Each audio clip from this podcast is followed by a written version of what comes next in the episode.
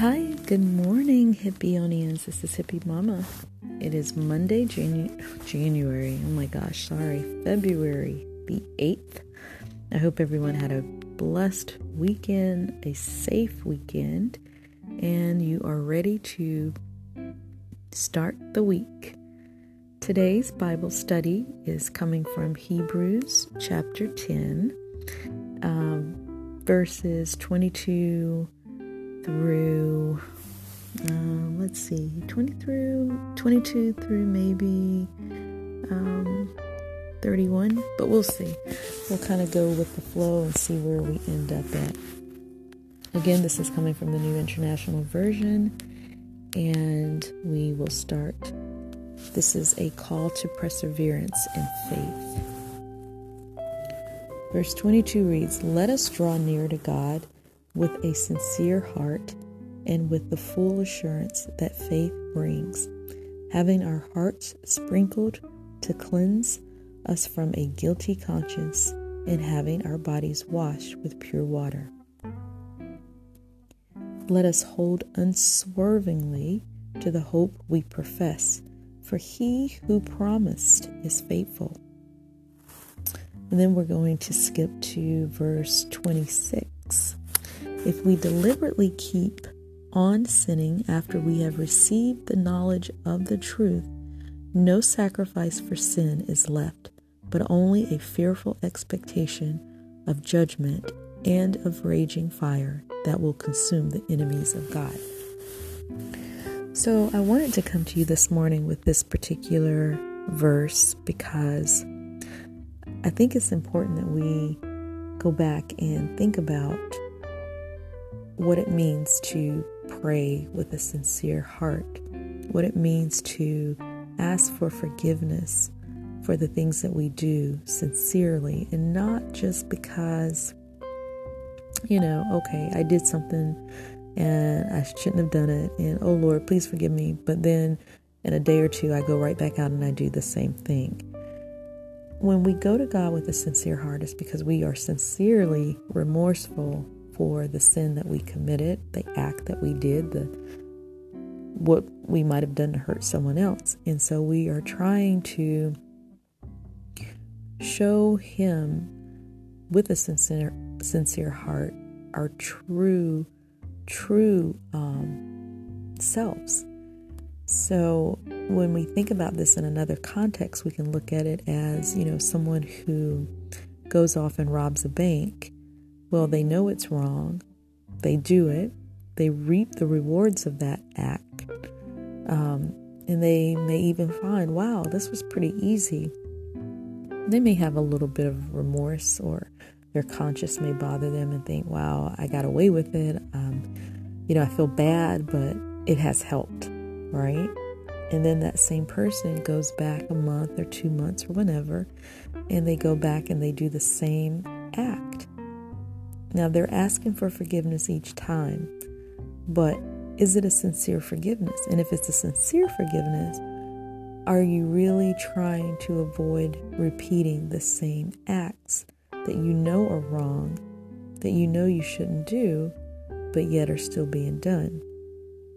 And so that's where this chapter 10, Hebrews, starting with 22, is really saying, you know, um, and we have to know that when we go before the, the King of Glory uh, about whatever sins we are committing, and we all commit sins every single day, even if they're not atrocious, even if they're not enough to put us in prison, um, you know, we all commit sins every single day. But when you sincerely go back to the Savior, with a sincere heart and saying, you know, I know what I did was wrong. I am sorry for what I did. Please forgive me and please help me not to do those things again. That's a different type of prayer.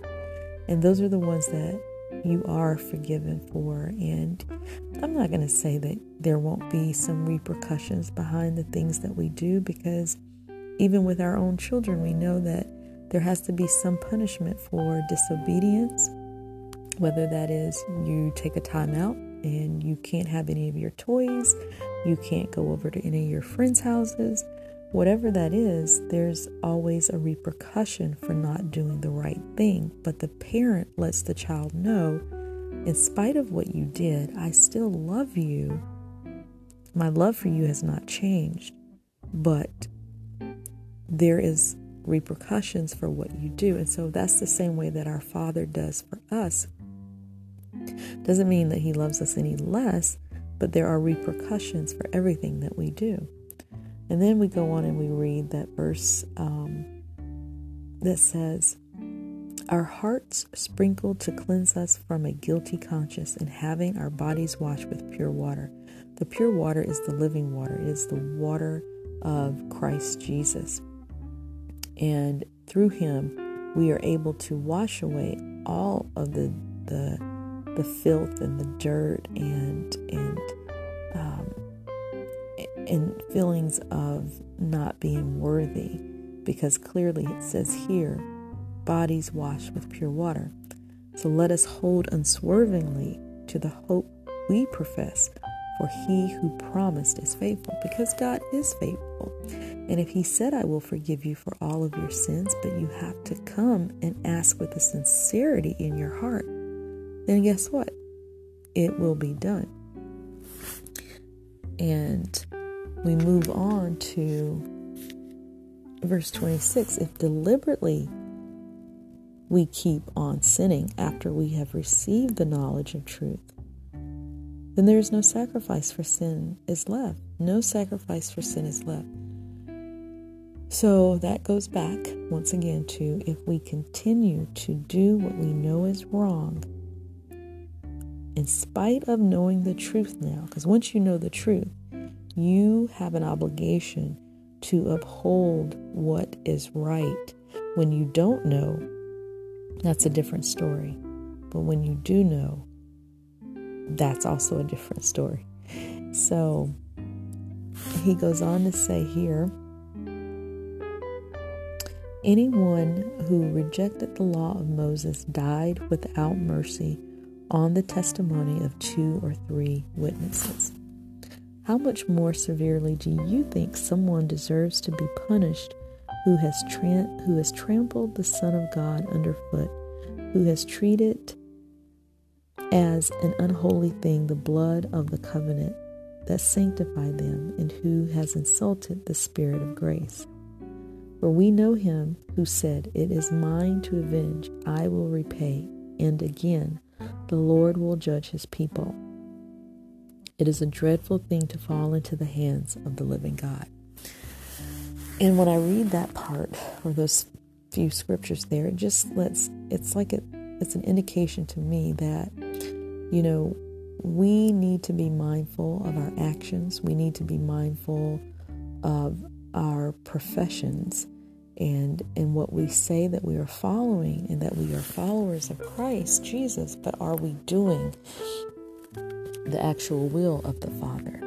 You know, if you are professing to be uh, His children, and yet you're living in the world and you're doing the things of the world, you know, woe is to them who are making a mockery of the blood of Christ Jesus because you cannot continue on paths that are not pleasing in His sight only so long will man be allowed to, you know, run the gamut of doing his or her own thing before judgment is handed down. And so we need to think about those things as we move into whatever it is that we're moving into, be it good or bad. You know, you have a choice, you have um, control to a certain extent over how things will pan out going forward. So I love uh, reading about, uh, you know, everything that was in the Bible. Also, recently I started on the books of Enoch because that also has fascinated me through um, bits and pieces that I've heard, and I just wanted to know more about it for myself. Um, and I think when there becomes a curiosity, we still need to pray that we are picking up the right things, that we're reading the right things. But I do believe God will give you understanding as you move forward through your growth, your spiritual growth, um, and wanting to know uh, more about Him, God, about the angels, about everything. I think that He will enlighten you and put the right people and the right books and the right things in your path as we go. Uh, one thing I want to say, guys, before I end this Bible study is that if anyone um, has an interest to reach out to me via my Living Waters for Life medical uh, at gmail.com, please just let me know in the subject that you heard me on the podcast. Um, because, like most of you, you know, with emails, there's a lot of spam and a lot of things that you don't want to open up. Um, and so I'm very cautious about that.